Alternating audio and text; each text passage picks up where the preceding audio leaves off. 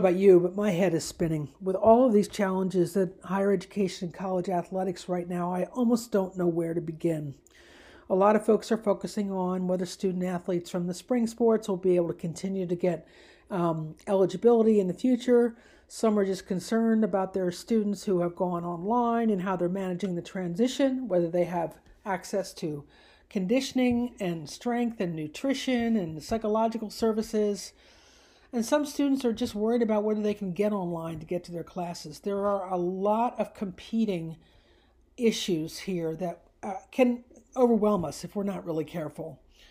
So I recently wrote a piece for Forbes about uh, some ideas and some some strategies that we have taken in the past that may not work this time, and then I want to offer some solutions. So one of the strategies that schools have typically tried to address an impending enrollment drop or concerns about whether students are going to return is they just simply add more sports teams.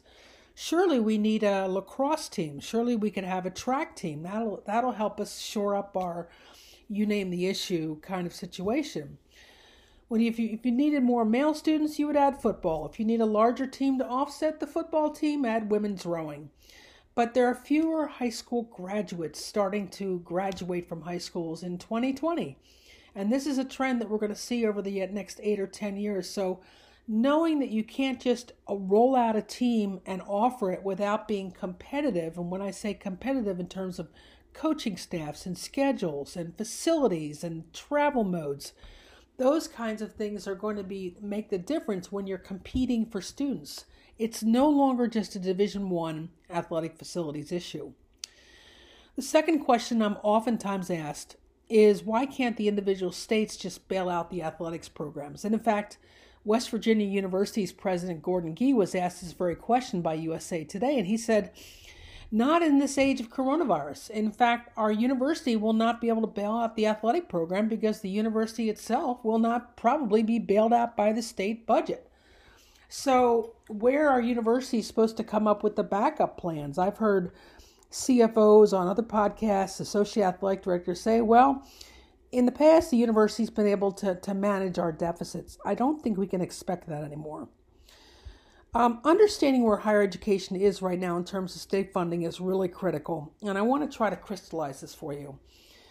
Governors are elected to drive many things, of which one of them is to make sure that they have taxes coming in and money then to spend and invest back in the states.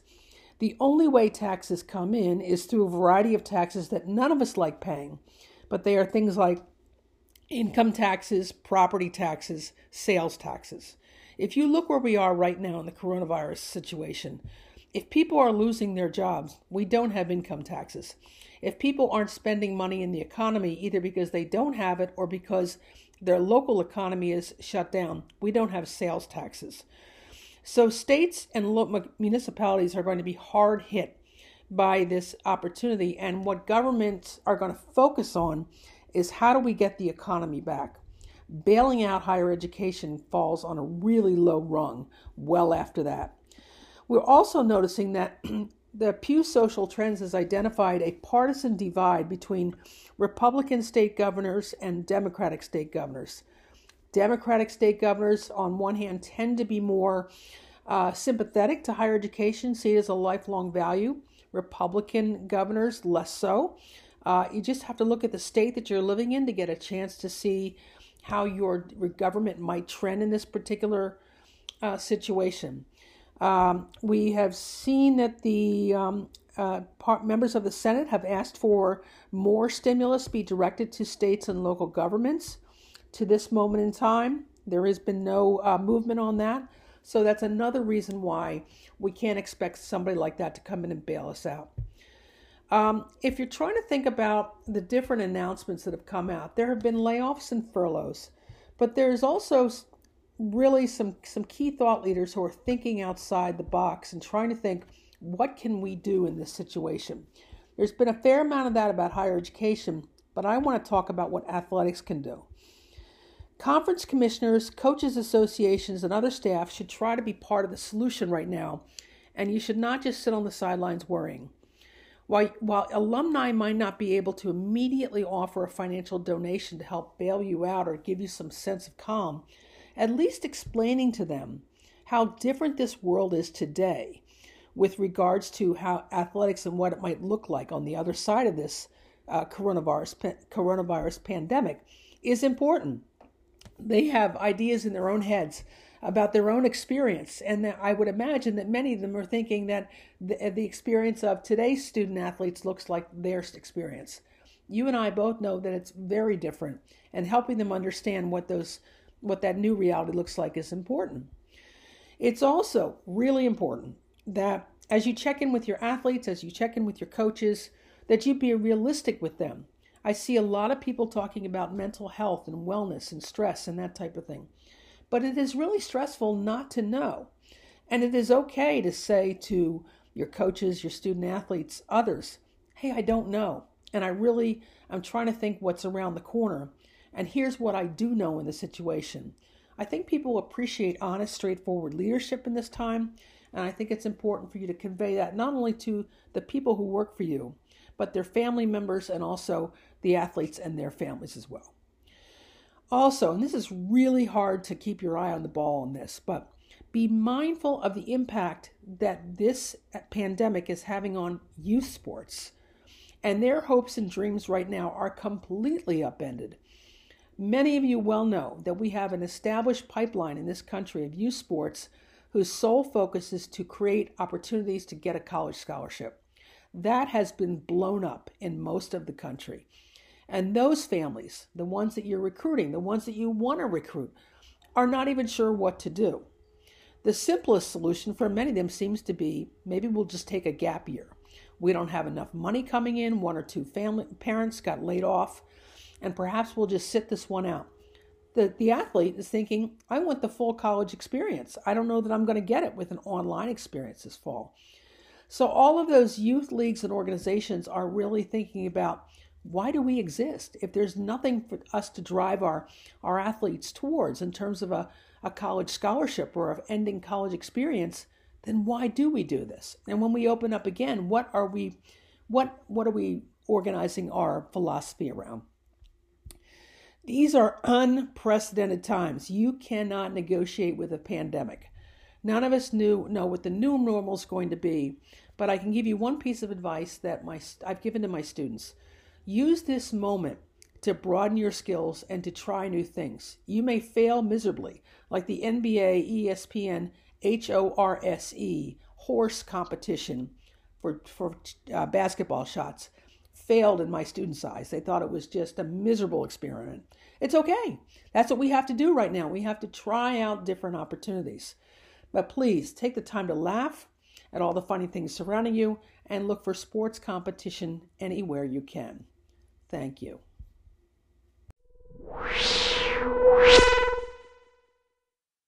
My guest today on the podcast is Dr. Pamela Bruzina. Dr. Bruzina is a professor and director of nutritional sciences in the graduate studies program at the University of Missouri. She also is the faculty athletics representative for the athletics department at the University of Missouri, a member of the Southeast Conference.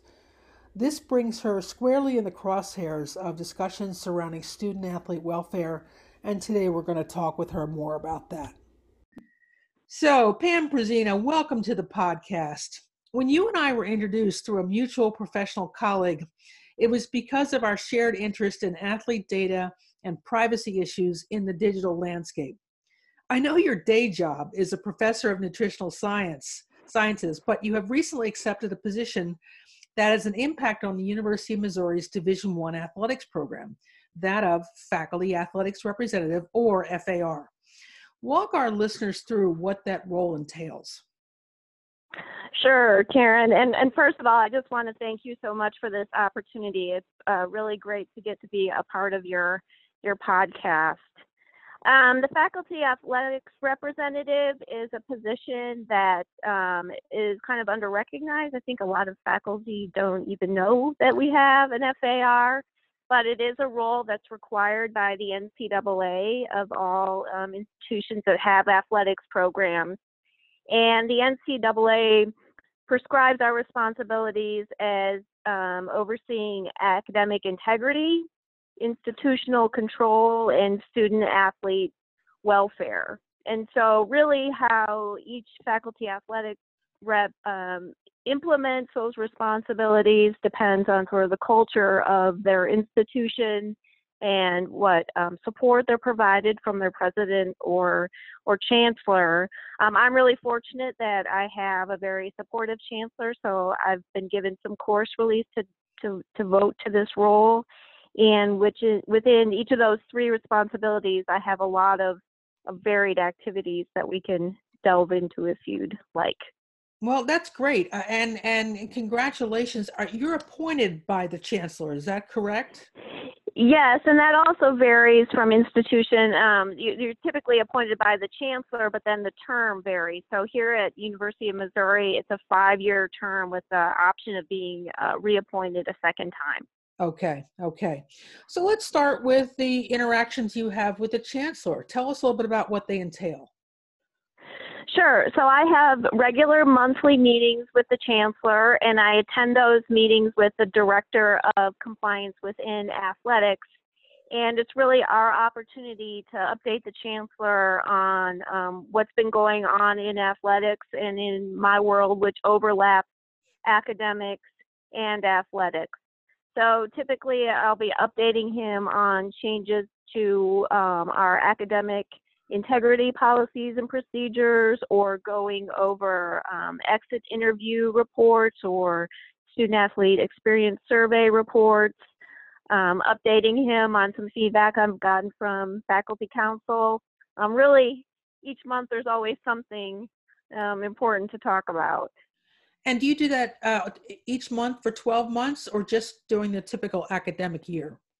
It's each month for 12 months. So okay. I'm fortunate that I've been given um, summer support, which is good because there is a lot of activity in athletics during the summer. Absolutely. Absolutely. I would think that would be a gaping hole if you didn't. Yes, it would be for sure. So I find it interesting that the uh, director of NCAA compliance comes along with you. Um, what kinds of issues does he or she bring beyond the typical, yes, we've had these reports, no, we've had these reports, that type of thing? So yeah, it is interesting, and um, you know, so that's sort of historically how it's been set up. And if you look at our organizational chart, um, the compliance department has a dotted line to me um, and to the chancellor. And so um, I have weekly meetings with our director of compliance and our associate director of compliance. And so you're right, we're talking about um, you know potential rule violations that they're that they're filing um, a lot of the the policies related to academics that i'm working on i'm working on them in conjunction with compliance. Um, really we're working a lot of um, the time together as a team. So it just makes sense that we would meet with the chancellor together. And of course if i want to you know feel the need to have a meeting with the chancellor completely um, independent of athletics being present, I can do that, and, and I have done that. So, does your compliance officer also have a dotted line or a straight line reporting to the general counsel's office? We do not. They do not have a, a reporting line to the general counsel's office. But that's a good um, um, point that you make. We do engage them um, quite often. We have, you know, questions that require their expertise, expertise do come up, and so we do consult with them as needed. Sure, sure. So um, now the next uh, piece of the athletic department that you would interact with, I would think, would be academic counseling. Uh, I would think the athletic director. Tell us a little bit about those interactions. Sure. So, yes, uh, to do my job, uh, the in- institutional control piece of my job, I really need to know what's going on um, in athletics and, um, of course, to make it clear to faculty that I'm not part of athletics, but to really know what's going on. So, our academic support um, department has um, meetings twice a month, and, and I attend those meetings. And so, there I'm listening to what's going on in academic support, what issues they, they might be facing, but then also updating them on our um, policy and procedure enhancements um, and really, you know, creating that I'm part of that team. So I, I work very closely with them. And then I meet um, monthly with our athletics director and our deputy athletics director, who's also our um, senior woman administrator. So sort of similar meetings to what I have um, with the chancellor. I'm updating them on on the similar um, topics, and you know, of course, getting their their input and their feedback on things. And I assume that the athletic director has a direct reporting line to the chancellor, or do, correct? Okay, so yes. they don't have a day-to-day yep. chief of staff that they report to. It's directly to the chancellor. It's directly to the chancellor. Yep. Okay. Okay. So it's a lot of just information sharing, information gathering, and making sure that folks are on the same page. It is a lot of information sharing, and and you know, people ask me, well, what does the FAR do? And so I explain that the NCAA requires you have one and three responsibilities. But then another way of describing it is that I'm a liaison between academics or campus and athletics, and you know, even though I'm the faculty athletics rep, I I convey knowledge and information, as you said, both directions, and um, that is an absolutely essential um, function for things to to work like they should. I know when I worked at the University of Minnesota, it was not uncommon to see our faculty athletics representatives, and at the time we had two in and out uh-huh. of our athletics building uh, daily. Daily, I, I wondered yes. how we had time to teach class.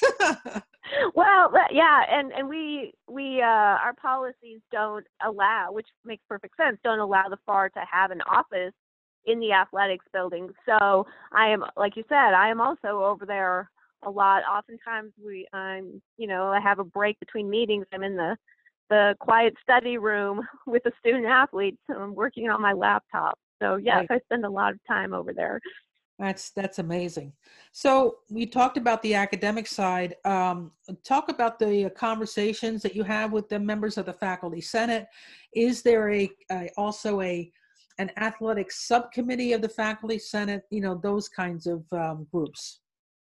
Sure. So um, we call our faculty senate the faculty our faculty council and I am actually meeting with them this afternoon. I meet with them uh, twice a year and um, the topics that I'm updating them on vary. I, I, try and be responsive to what they want to um, hear about. So, for example, this afternoon um, we made some enhancements to our course clustering policy, and they wanted to learn more about that.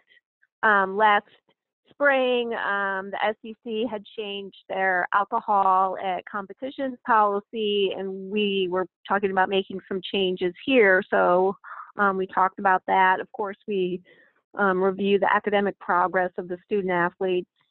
Um, and then for a while, we had an ongoing academic misconduct case. I was updating them on that as, as much as I could. So what I talk about really um, varies quite a bit so we have the faculty council, and then faculty council appoints faculty to what we call our intercollegiate athletics committee.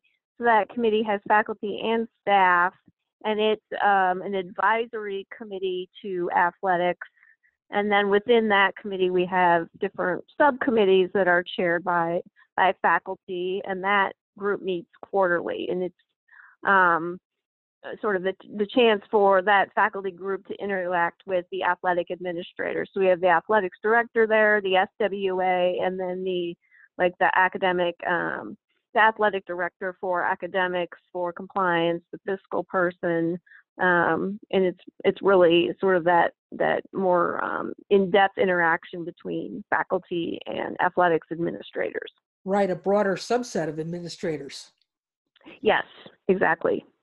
Uh, can you give me an example of one of those subcommittees, what they might be focusing on? Sure. So I actually chair the um, compliance subcommittee of that group, and so we have been focusing on changes in legislation. So a couple of years ago, there was what was called the time demands legislation, which was um, passed to give student athletes some more. Um, I hate to say free time because they don't really have free time, but it was uh, that was the intent, and to make sure that they were getting at least 24 hours notice um, for any schedule changes related to athletics. So we talked about that and, and um, tracked on that. We're educating faculty on that, and then this year we are tracking on the um, and last year as well the change the student athlete transfer process of going from um, permission to contact to the transfer portal and and looking at how that's impacting um, student athlete transfers and and long term outcomes and things like that. And then we have other subcommittees that are sort of doing similar things in whatever their domain would be, sort of um, looking in depth and then you know reporting back to the the larger group any early takes on this uh, transfer portal um, uh, uh, process that has emerged over the last 18 months to two years? So it's interesting. We have not seen any um, significant changes in the number of student athletes who are transferring. Um, I know when I went to the FAR conference last fall, the NCAA is is um, you know interested in using the transfer portal as a way of gathering some data. So they were going to be looking more in depth at like when a student athlete enters the portal, how that um, impacts their long-term academic outcomes. So I think um, it's kind of too early to tell the, the long-term effects of of the transfer portal, but at least for us, we weren't seeing big differences in the numbers, and and our numbers were similar to um, the other SEC institutions. So it doesn't seem like it's having a huge impact as far as just number of student athletes who are transferring. Yeah, there's some members of the media that have been, you know, quite um, vocal about the fact that they think this is going to upend squads and uh, uh, create all kinds of uh, conflict within the teams because if you're yes. there, you'll you'll transfer away. You haven't seen any of that. No, we we have not. We have not seen that at all. So one other area that I'm curious about, whether you how much you interact with, is uh, uh the board of trustees. Uh, how does that work in your role?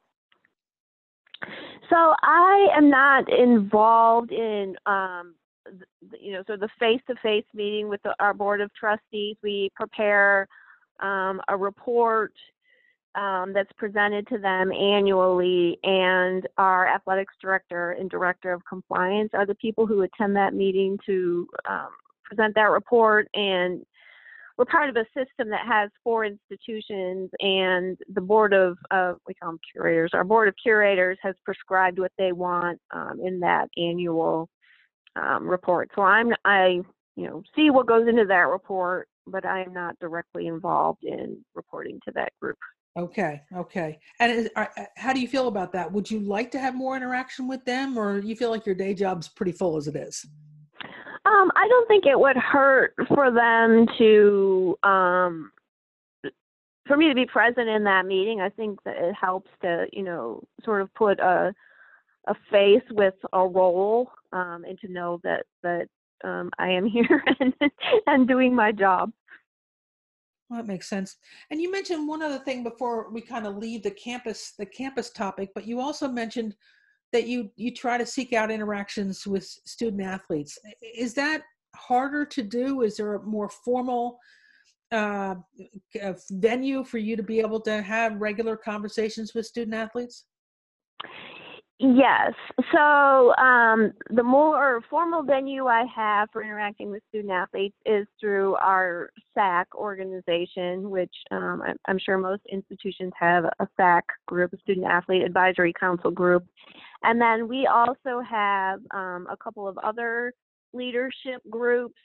And our most recent one is for first generation student athletes, and they've called their group Champions Adjust Okay. And so I worked with with them a little bit, mostly with the um, the leaders of that group, and um, something that they really wanted, and we were able to um, get the chancellor to promise it. We haven't actually had it yet. Is they wanted um, graduation sashes that denoted first generation um, students, and not just for student athletes, but for the whole student body. And right. the chancellor, being a first generation student, um, thought that was a great idea. So um, we're pretty excited about that for them to be recognized in that way. Absolutely. Um, yes. And then the other formal interaction I have with student athletes is um, when they're um, they've used up their eligibility or if they transfer, I do one-on-one exit interviews with them um, just gathering information about their experience, positives, negatives, things like that. Um, and I always, I always say to the student athletes, like, I wish I had an opportunity to have these kind of conversations before you were walking out the door.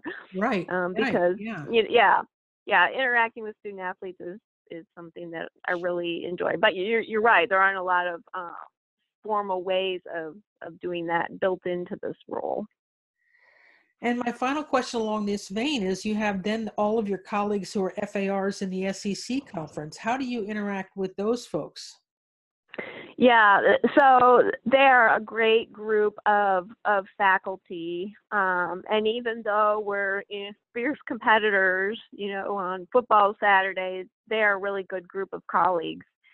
So we have in-person meetings three times a year, and then um, we have email conversations or sometimes even phone conversations, and we're we really are there to support each other. So lots of times somebody will, you know, put out a question of um, what's your policy on course clustering? or what's what's your policy on independent study projects? And then everybody will will kind of um, chime in. So we do a lot of um, sharing and, and, sort of picking each other's brains of, of how how other institutions handle particular um, situations or issues you've mentioned this term course clustering uh, you want to explain what that is to our listeners Oh, absolutely. So um, we run a report uh, every term that looks at how many student athletes are in a particular course or in a section of a course. And we do that because it's possible that word has gotten out that a particular instructor goes easier on student athletes or that a particular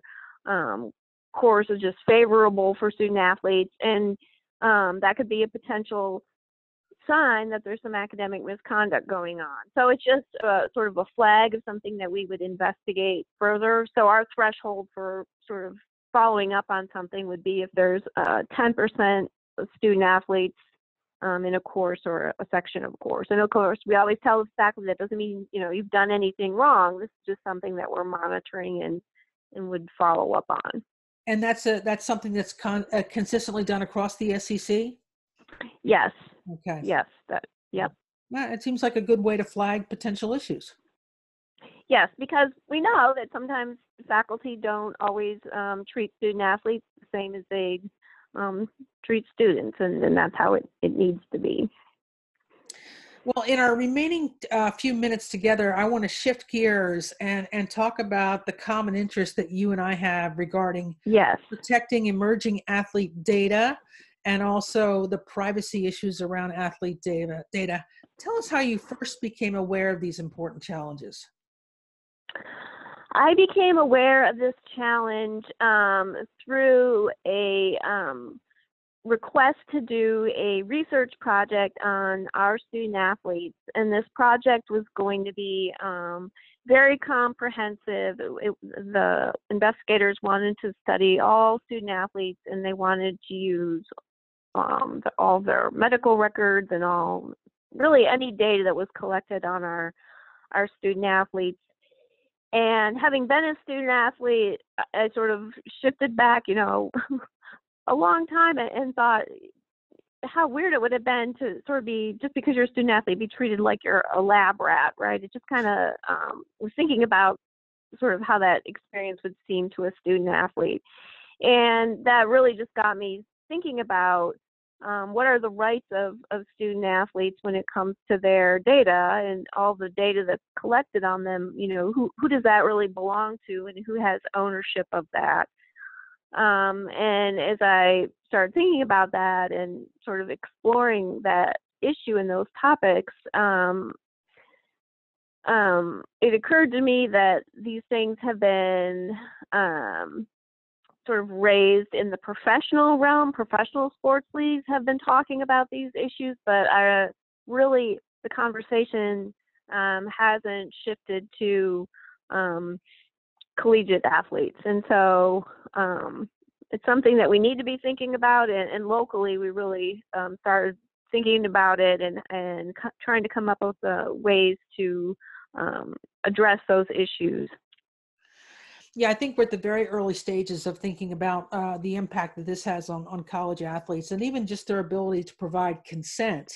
They may know that they, they need to have uh, the coach measure their heart rate in the middle of practice, but they want to know exactly what that data is going to be used for going forward.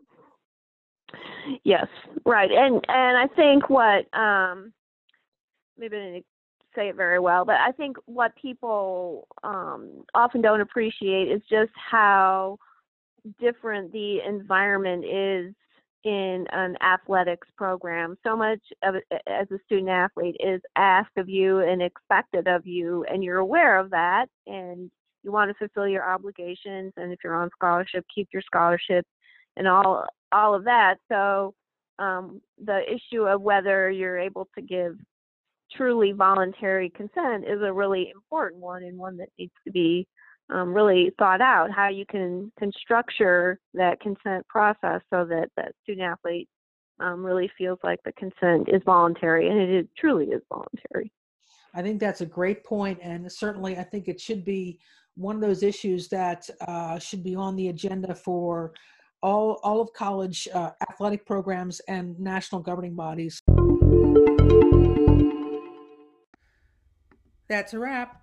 Thanks for joining us for another week of thinking about college athletics from the 30,000 foot perspective. In case this is the first time you are joining us, the podcast drops every Thursday morning. You can listen to previous guests and topics on eight different podcasting platforms, including iTunes and Spotify. Each week, I will strive to give you a deeper understanding of the complexities of higher education and intercollegiate athletics in the 21st century. Please also join me on Forbes.com for additional content and extended analysis. Have a great week.